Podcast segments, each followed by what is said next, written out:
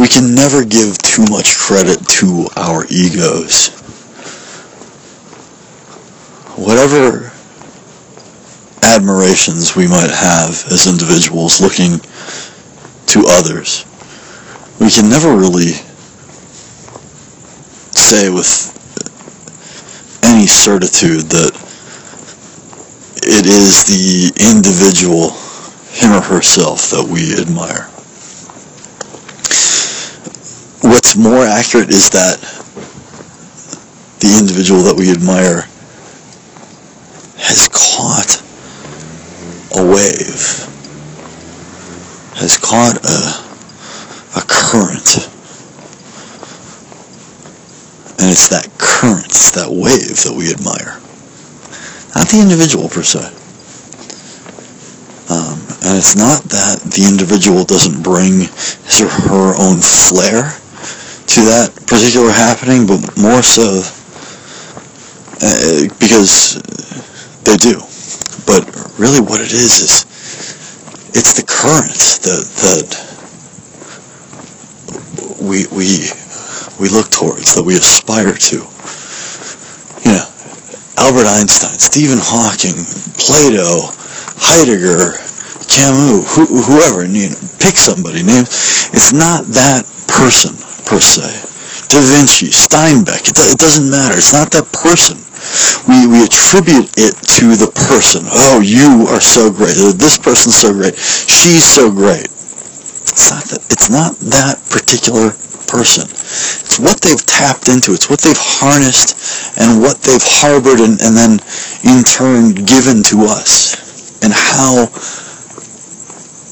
and here's something that's very interesting. It's how they make us relate to it, right? So it's, it's never really the individual that has discovered something. Um, the the discovery, the reality was there. I should say it's it's not really the individual who created something. It's really just the discovery of a reality. The reality was there, and the individual just pointed it out to us. So e- even the nuanced ways that people go about explaining things, whether it be as I just sort of exemplified a Steinbeck in, in the way that he writes um, in a particular style uh, that is highly, highly relatable, uh, at least for me. And I, I think Steinbeck is one of the greatest writers of all time, just with his prose and way he's able to, to do what he does with words. Um, but why do I think that? Because of it, its relatability um, to me as an individual. There are other people, I mean, who, who can't relate. Um, why is Einstein Einstein? Because what he said, um, again, made people think a certain way. What, how he framed reality made other people living within that very same reality.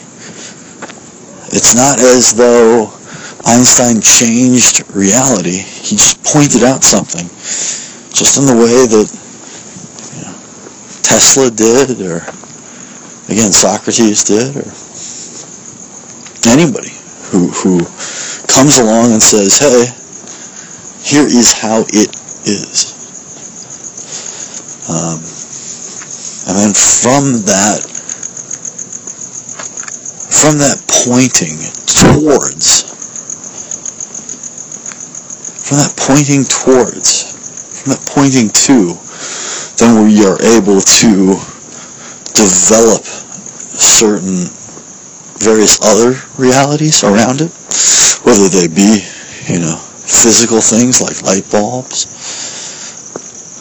or slightly more abstract things like like stories, or even slightly more abstract than that, things like philosophies. Um, whatever it is, then we are able to at least, again, glean something from. We're, we're able to relate to that thing.